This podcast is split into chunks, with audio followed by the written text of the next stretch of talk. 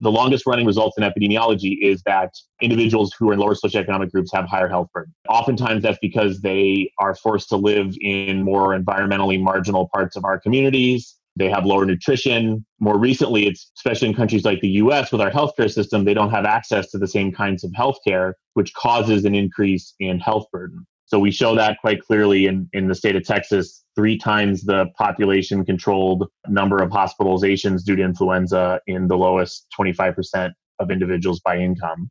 However, what we also show is that our ability to forecast the hospital demand in those most at risk populations, keeping in mind they have the largest burden of hospitalization, is much less accurate in terms of our ability to forecast than in the individuals in the upper three fourths of the income distribution. And that is precisely because all of the data that we have, for the most part, comes from healthcare systems. And these individuals are sicker because they don't have access to the healthcare systems.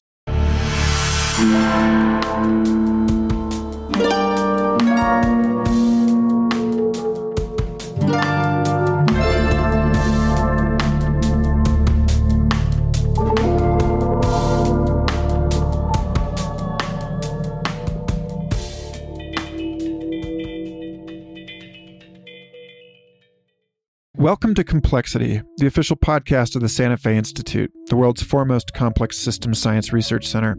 I'm your host, Michael Garfield, and each episode will feature far ranging conversations with our worldwide network of rigorous researchers developing new frameworks to explain the deepest mysteries of the universe. This is a show about your world and the people who have dedicated their lives to exploring and explaining its emergent order. For this special mini series covering the COVID 19 pandemic, we will bring you into conversation with the scientists studying the bigger picture of this crisis so you can learn their cutting edge approaches and what sense they make of our evolving global situation. This week we speak with Samuel V. Scarpino, who earned his PhD at UT Austin before becoming an SFI Omidyar Fellow and now works as assistant professor in the Network Science Institute at Northeastern University. In this episode, we glance off the surface of his extensive epidemiological research to discuss the complexity of interacting biological and behavioral contagions, analyzing Chinese mobility data to evaluate pandemic interventions, and the problem of unequal data collection due to socioeconomic inequality. Note that this episode was recorded on March 20th, and we'd like to issue a blanket disclaimer that our understanding of the novel coronavirus pandemic evolves by the hour. We believe this information to be up to date at the time of publication, but the findings discussed in this episode could soon be refined by more research. Due to the pace at which the news is changing, we'll ignore our regular scheduling this spring and bring you new episodes as quickly as we can. Please take a moment to subscribe wherever you listen to podcasts, and feel free to suggest questions for upcoming guests on Twitter or in our Facebook group.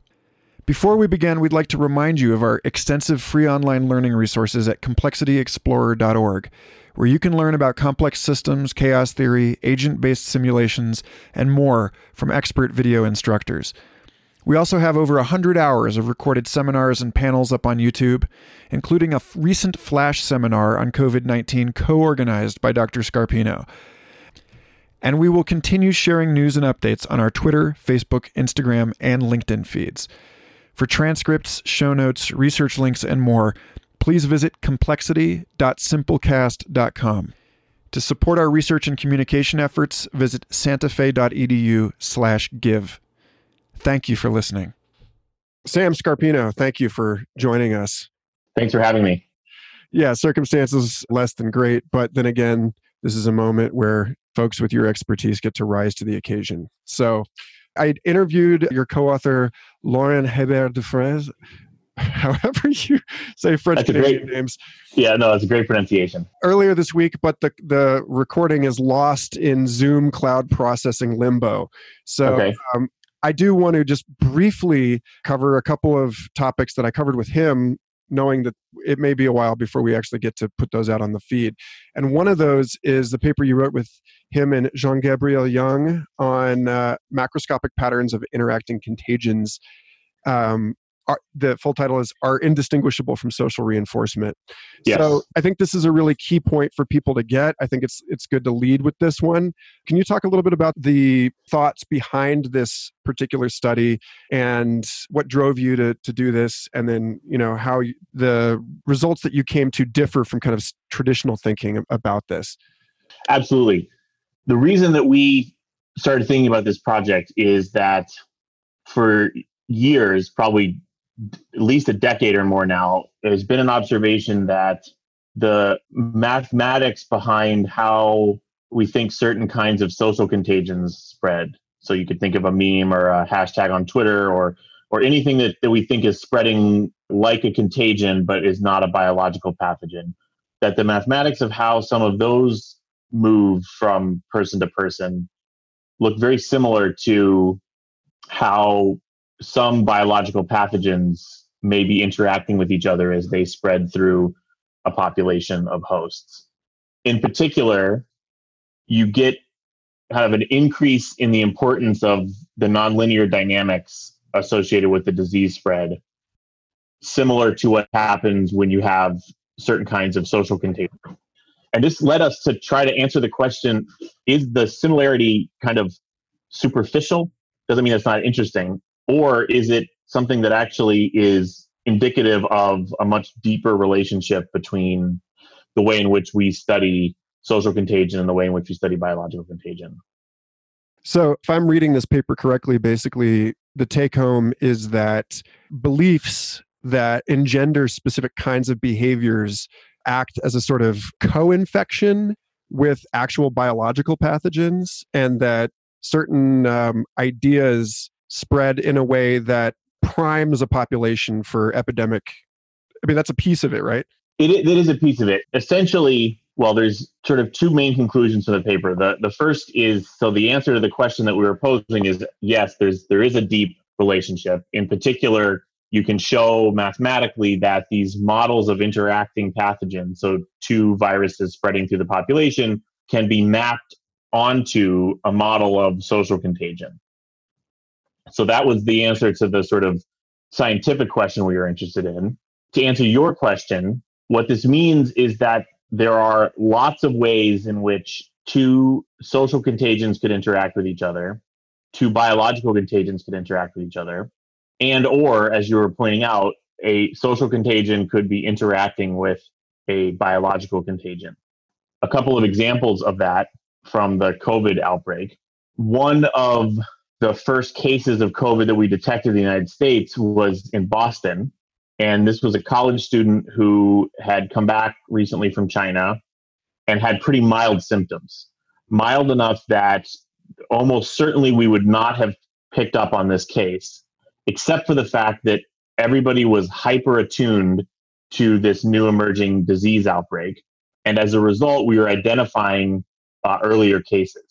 And so, this, of course, identifying cases, then these individuals can self isolate as we're doing now and try to prevent ongoing transmission. And so not only does it the so the social contagion around fear or concern around COVID, not only does it increase maybe the chance that we detect some of these cases, so it affects our data sets, it affects our public health understanding, it actually can really feed back on the transmission process because once we identify that individual, then they self isolate until the symptoms clear and it prevents it prevents ongoing transmission. So I'll leave deeper discussion of that paper for our Laurent uh, episode. Yes. But just want to make a note that this model in your in your discussion, you, you say interacting simple contagions are mathematically equivalent to complex contagions if we assume well mixed populations, and that seems like a point of segue into another piece. This is a medRxiv preprint on the effect of human mobility and control measures on the COVID 19 epidemic in China where you know you're using uh, real-time mobility data from Wuhan and other detailed case data, including travel history, and you're looking at how uh, social isolation measures were able to interrupt this there and maybe look forward with that insight into uh, how comparable measures might work in other places. Can you talk about this one a little, please? Yeah, absolutely. To your point about mass action mixing, so what we mean by that, right, is that individuals mix randomly uh, following kind of an ideal gas law for um, for how they interact. It's clearly not a realistic assumption, and in fact, it's sort of interesting that we have that in our paper because one of the things that that we spend a lot of time working on, uh, both in my group and, and then in collaboration with Laurent and others, is really relaxing those assumptions. So this is, I mean, this is kind of unusual territory for us to be in. However, what we were able to show is that in some limited network cases, you get the same result. You can imagine. So, one of the things that happens with networks, and this is why we are interested in the mobility for COVID, is that lots of different kinds of social network structures can also drive the sorts of nonlinear dynamics that we see in these interacting pathogens. And so, if you have kind of an arbitrarily complex social network, you can get kind of arbitrarily anything with respect to the dynamics. And so, you do we need to place some constraints on what we're studying in order to get a clean solution mathematically. So that then takes us to thinking about the mobility stuff for for covid-19 which is as i just mentioned we know that social networks mobility networks that's what's moving around these pathogens. And there were a number of things that that were unprecedented with respect to the initial chinese response. So wuhan is over 10 million people it's one of the largest cities in the world cordoning off a city of that size is completely unprecedented in the history of humanity. However, there was also a bunch of other measures, some of which are what we're seeing now in the US and, South Korea and Italy, which is the kind of shelter in place, uh, reduced social gatherings, remote work, those kinds of things.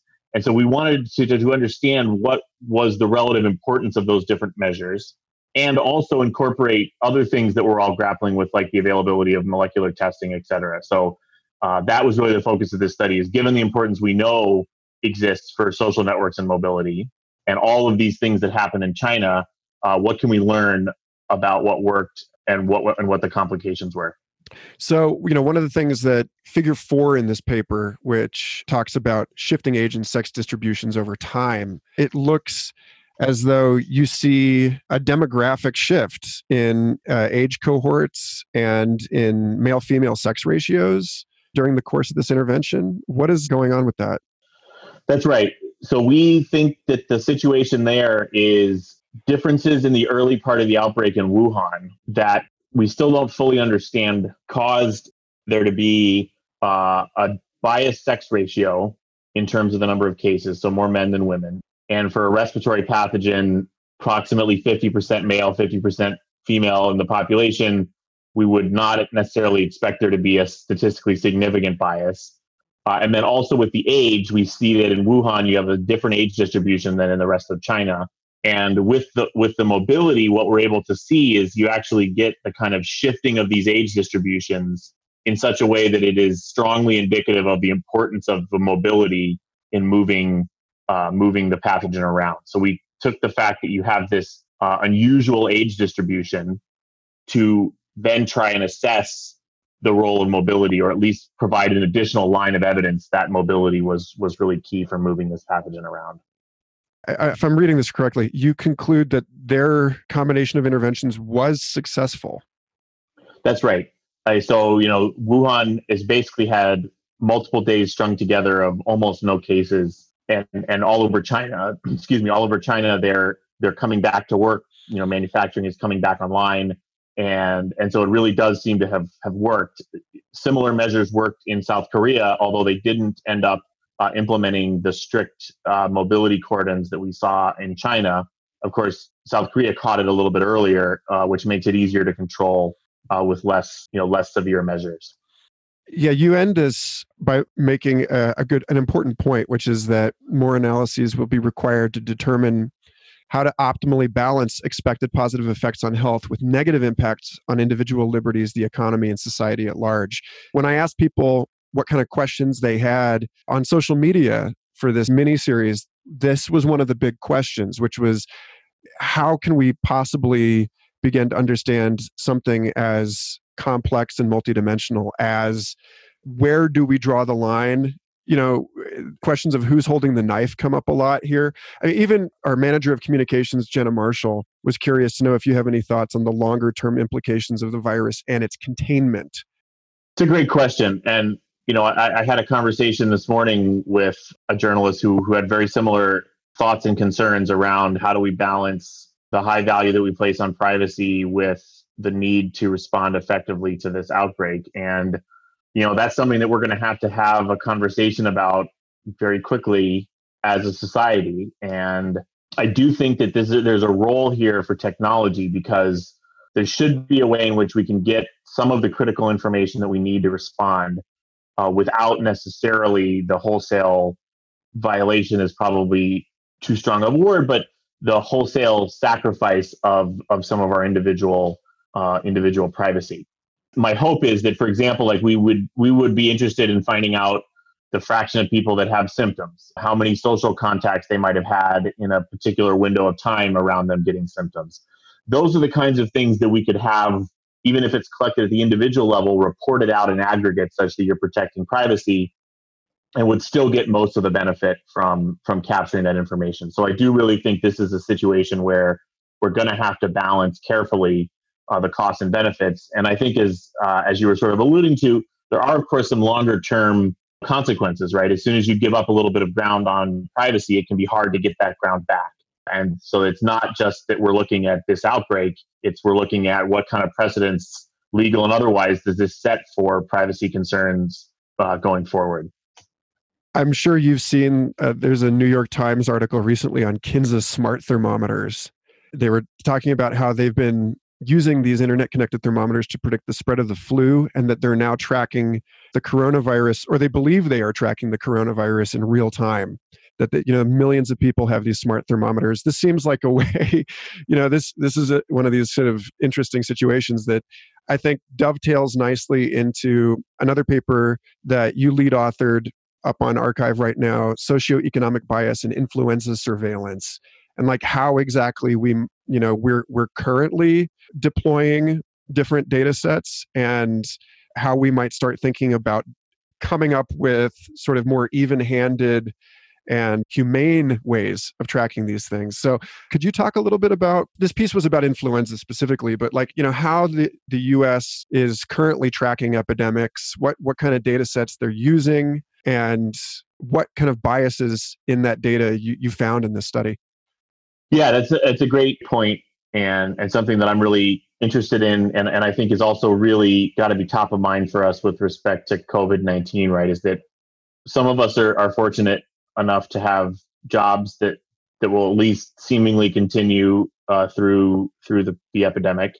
Uh, that we have enough money to to buy food and and you know keep our families fed and, and healthy large percentages of the population don't i think the number is something like 40 to 50 percent of the us doesn't have over $400 in emergency money that they could tap into for for any reason. And so one of the things we need to be very cautious about and thoughtful about with respect to our covid response is these individuals who you know are in either at risk or or marginalized communities. You close the schools well schools also are an important source of you know lunch and before and after work care for large percentages of of the population and so making sure that we can continue to provide these kinds of services is is really going to be critical so what we showed in this paper that you mentioned is the longest running results in epidemiology is that uh, individuals who are in lower socioeconomic groups have higher health burden and oftentimes that's because they are forced to live in more environmentally marginal parts of our communities. They have lower nutrition. More recently, it's especially in countries like the US with our healthcare system, they don't have access to the same kinds of healthcare, which causes an increase in health burden. That's known. So we show that quite clearly in, in the state of Texas, three times the population controlled number of hospitalizations due to influenza in the lowest 25% of individuals by income. However, what we also show is that our ability to forecast the hospital demand in those most at risk populations, keeping in mind they have the largest burden of hospitalization, is much less accurate in terms of our ability to forecast than in the individuals in the upper three fourths of the income distribution. And that is precisely because all of the data that we have, for the most part, comes from healthcare systems. And these individuals are sicker because they don't have access to the healthcare system. So that's why we refer to this as kind of a, a blind spot, which is that the data that we have is biased against the individuals who are most at risk precisely because they don't have access to to the healthcare system. And of course, this this also, at least in our minds, fits into this broader narrative around biases when it comes to data driven decision making, algorithmic decision making, machine learning, artificial intelligence that you know we don't have any data on these populations. And as a result it is essentially impossible to generate actionable forecasts on their demand. You make a point here that it's important to improve the timeliness, the accuracy, situational awareness, forecasting, but it's sort of a garbage in, garbage out scenario unless you actually are getting a complete or a reasonably complete data set. I remember one of the paper's co authors, Lauren Ancel Myers, uh, SFI external professor, when she gave uh, her Ulam lecture last year on preventing the next pandemic, she talked about some of these new uh, methods of data collection. I mean, it's, it's not super new, and in fact, it's been canceled, but the Google flu trends correlating search data you know people looking up google searches for signs symptoms and treatment so, like, what are some of the other new ways of harvesting large data sets that you think might help patch up this sort of underreported quartile of the population? Absolutely. You know, that's that's something we looked at a little bit in the paper. We show that Google Flu Trends does not ameliorate any of the data bias. And, you know, one of the things again that's that's sort of a blind spot in our minds as we think of everybody having access to uh, high speed internet and smartphones. And even though a large percentage of the population does, there's still a sizable percentage that does not. And, and not surprisingly, that overlaps with the percentage of the population that are most at risk for influenza, uh, which are these individuals in the low, lower socioeconomic groups and the elderly. And so we think that's a reason that there's a gap there. You know, in, in, in this case, it's really tough because if they don't have access to any of these healthcare provider systems, you know how do you actually get information on what's going on in these populations is something that uh, lots of, of state and local governments are are constantly wrestling with. And maybe i'm not going to have a good answer because i think the tech solutions that we're all excited about and can provide lots of really valuable information about other parts of the population are still largely going to be blind to these individuals. We've got a question from social about what data points you personally are tracking? Like what do you find to be the most salient metrics to be uh, staying on top of right now in updating your your understanding and your modeling of this outbreak? Uh, for me i think the the most important data points to track are things like ventilator demand number of individuals in the icus those pieces because one that's what we're watching very carefully in terms of of any risk for hospitals being overwhelmed but also because they're going to be much less sensitive to reporting issues. They're going to be biased in their own way, but they're, you know, the test rates don't affect the, they do affect sort of, but they don't really affect the number of people that need ventilators, right? Like if you need a ventilator, you need a ventilator. And even if you haven't gotten a COVID test yet and you need a ventilator, you still need the ventilator. So those kinds of information, they both tell us what the risks are for how close we're getting to, to a hospital reaching capacity but they also help us benchmark the test positivity rates, the case reports, all the other pieces of information that we know uh, are biased because of underreporting. Uh, we start to leverage these different data sets against each other to get a, a more complete picture of, of how many cases are out there. When I spoke to Andy Dobson earlier this week, he made a good point about how herd immunity requires you know the majority of the population to develop an immunity and right now, you know, like China, it seems reported what was it like 100,000 confirmed cases or something like that? Like it was so so extremely below the number of people that would have to have contracted it to for the population to have developed herd immunity and so it looks like we're sort of lurching back into business as usual or at least the first few countries to be infected are and andy was kind of convinced that this is going to become a you know an endemic infection that it's something that we're going to be dealing with for a long time. I saw mit technology review just put up a, a thing about modeling intermittent social distancing over the next 18 plus months. It seems like a lot of people are expecting us to be able to get back to normal but normal is no longer in in view anymore well, you know, I think we're probably going to be in a situation where normal is going to be very different, uh, certainly for for a period of time in, into the future. The the point around how we're going to deal with herd immunity is a really complex one because, as you pointed out, China didn't get anywhere near near herd immunity.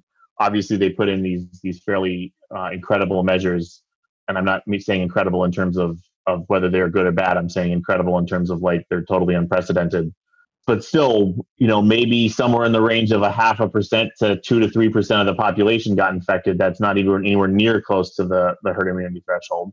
The other piece of it is we don't know about how long lived the immunity is for this pathogen. So there's good evidence that individuals will be immune for a period of time. We don't know what that period of time is. Uh, and so the herd immunity also presupposes that individuals will be immune for a year or two years. They might not be.